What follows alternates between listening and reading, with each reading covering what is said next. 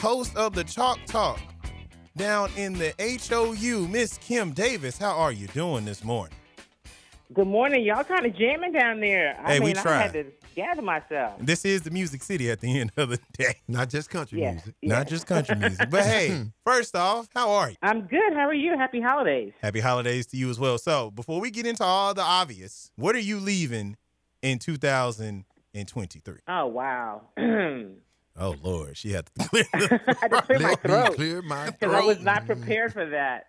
I am leaving. Um, I'm leaving. I'm leaving any regret for some things I didn't finish. Okay, I'm starting over. All right. I, yeah. Mine. This whole uh, show has been inconsistencies. But speaking of inconsistencies, I mean, you look at the Houston Texans right now. Uh, since their uh, last win, I mean, they beat the Titans nineteen to sixteen here in the Music City. You then go on to lose to the Cleveland Browns last week, thirty-six to twenty-two. Well, again today, it is round two of Titans and Texans, and we're now they're in Houston today. So when yes. you look at this team this year, um, I mean, what do you feel like Coach DeMeco Ryans as the head coach? I mean, what what what do you feel like he has brought to this team?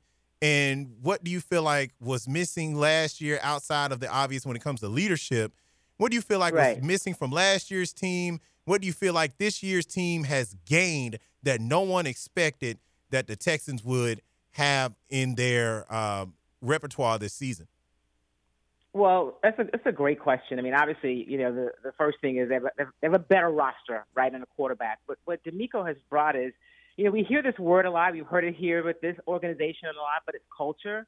And it really is that. I mean, changing the culture, because winning is a culture, right? It, it, it It's more than just the things that happen on Sunday. And so some of that has changed throughout the building. And I think the other thing is when he came in, he obviously got uh, more autonomy than, than the two previous guys before him had, which makes a difference, right? Then it rests on your shoulders what we see on the field on Sundays.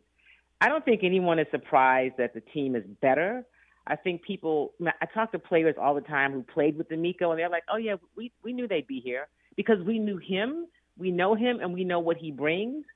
But for the rest of us that cover the team, like since O T As and the draft and through the summer and up to now, I thought they'd be better. I, I wasn't sure that they would be playing um, meaningful football on the last day of twenty twenty-four. I just didn't think – I.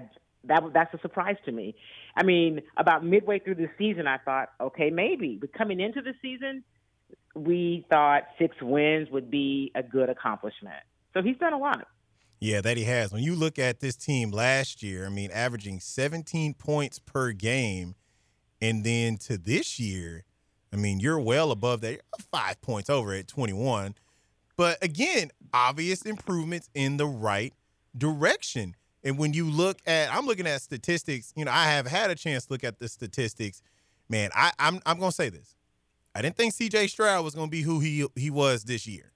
That's, that's right. The, that's the thing, Will. That right there is the other part of that. I think a coach can inspire, but I think when the players saw what C J. Stroud was, what what, what the, the way he what he is, the way that he responds to things, I think that was the other Uh, have not to cut you off, but but that word right there, that guy at that position, uh, along with DeMeco Ryans, you got a player that did it, and nothing can be more respected and, and and motivating than a guy that played the game, leading you, and you gotta you gotta plan, and, and that that mindset, and and with that with that thought, Will, go finish your point. But I wanted to ask uh, you a question, Kim, about uh, C J. Stroud uh, in the Houston Uh, Eric, because I, I believe that guys like that who their commitment to, to the team, that's not something you have to question, but I also see guys like that and their their capacity to impact the community, like Houston has been through so many things, and, and what,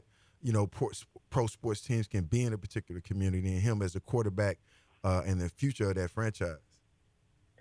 You know, C J. Stroud is, yeah, you know, I always – wanted them to draft him, even if they were in the one pick, right? I thought, he's the guy, right? He's the guy.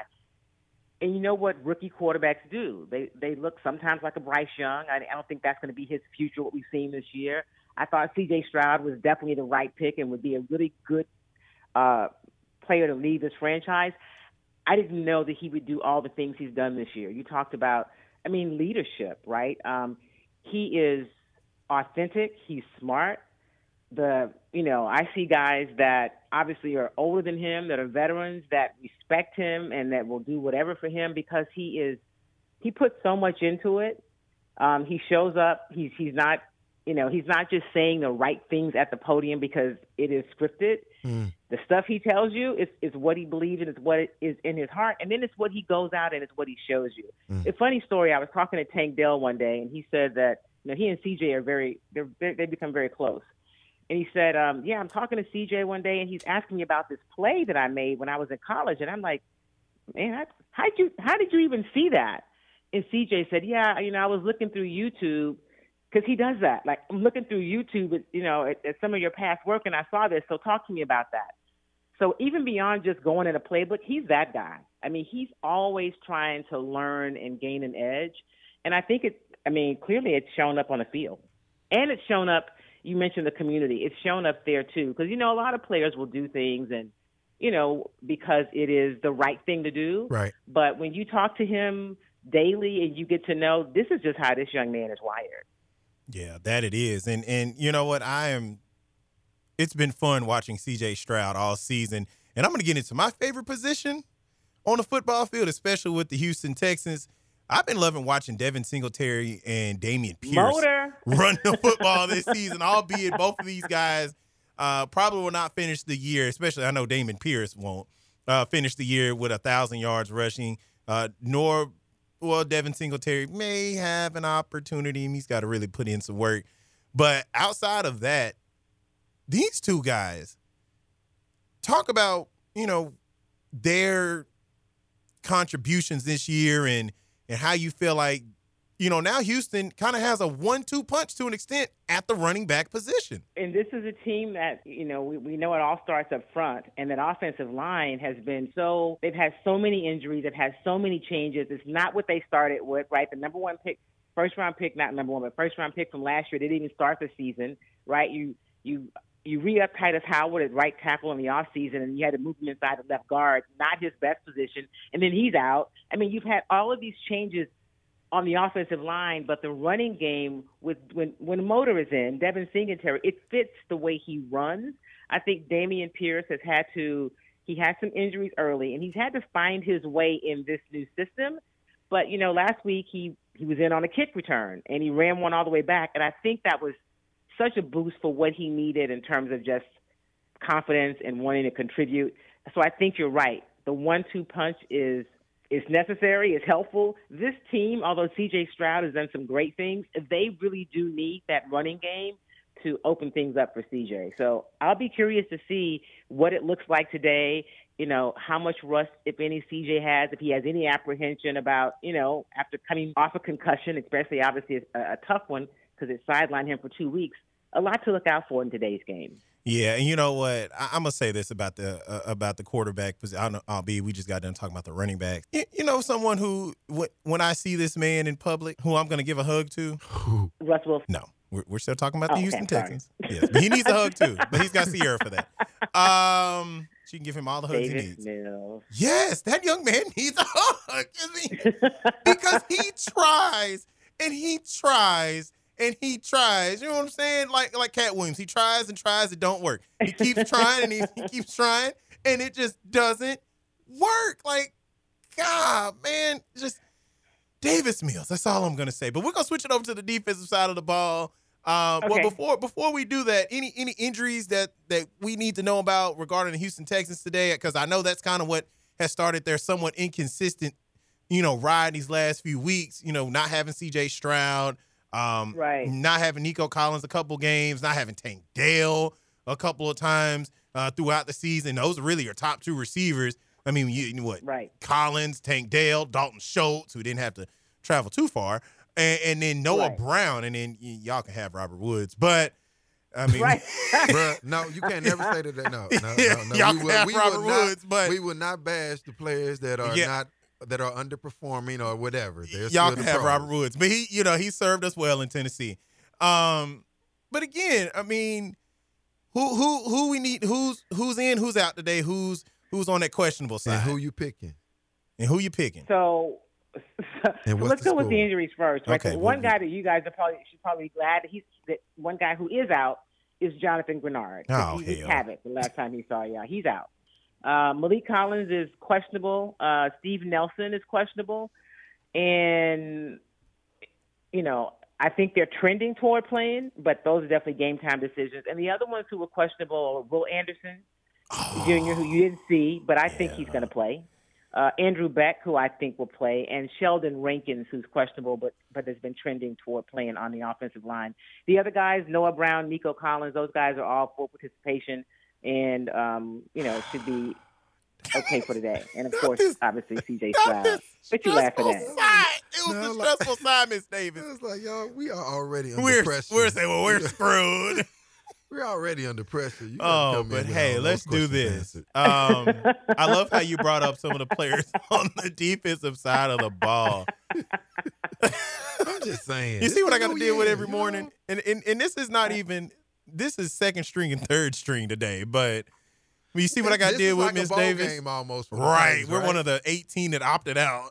we're we're playing because some of the guys opted out. That's not right, Will. That's not right. But, hey, I think we're doing okay. But, hey, I will say this. Um, Your your keys to victory for the Houston Texans and what you think the score could be and why in Texas Titans round two. Wow. So I, I think the keys to victory for the Texans are, you know, they have got to – you mentioned that term earlier in about being consistent. You know, they've had a, they've had the propensity to – play a good half and then not a good half. They've got to come out and they've got to be consistent. They've got to be able to move the ball offensively early. And the other thing is, not that I expect them to hold Derrick Henry to nine or ten yards from scrimmage. They they have to continue to do a good job defending the run, right? Because he is basically probably made all his bonus money on the Texans. Yeah, the last five years. yeah. He get. Well, let me see. He got y'all for. He ran for. He got y'all for two thousand. Uh, You know, yeah, he's ran for over so, two hundred. Uh, yeah, he owns y'all. Yeah. Yeah, he, he, he's been able to eat on this team. So yeah. they've got to be able to control the run and not give up the big plays defensively. That's what's killed them, the big plays defensively. They didn't do that. You know, we, we know that we're going to see D Hop today. He has a propensity for that. So I think that's what they have to do um, in terms of being able to win. I picked the Texans to win, and I think those will be the keys. If they are able to be consistent, um you know, they shoot themselves in the foot. Yes, right? They do. They are their own worst enemy sometimes with just untimely penalties and giving up big plays, which you guys know this better than most. You know, to the fan, it looks like, oh, my gosh, they're still not prepared. But those plays are by inches. Somebody either missing a call, being out of position, the communication was off, and it turns into a big play. They can't afford that today. So those are the keys. And in Thanks. terms of the score, yeah – Um, I don't know. I'm thinking something like, you know, twenty-four twenty-one, twenty-four twenty-one, twenty-four seventeen is what I'm gonna say. Don't be trying to don't be trying to be nice to us either. Don't don't. Right. Don't we we I'm have not, we have Teflon trying, tough listen. skin. Yeah, you can you, you gonna put it out there. We'll take. We'll but here's take. the other thing too. They do have, you know, of course, you know, they've got uh, Kaimi's back and kicking. So I think he's always um, a bonus for them when he's kicking and kicking well because as we know. The kicking game is important and matters.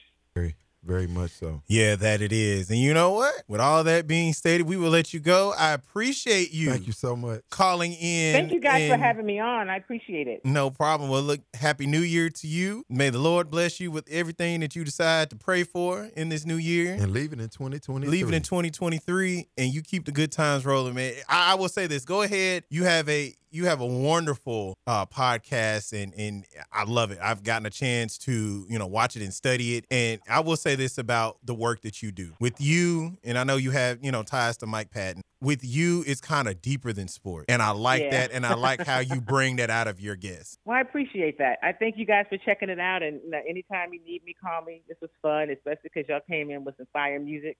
I appreciate that on a Sunday morning. Uh, no.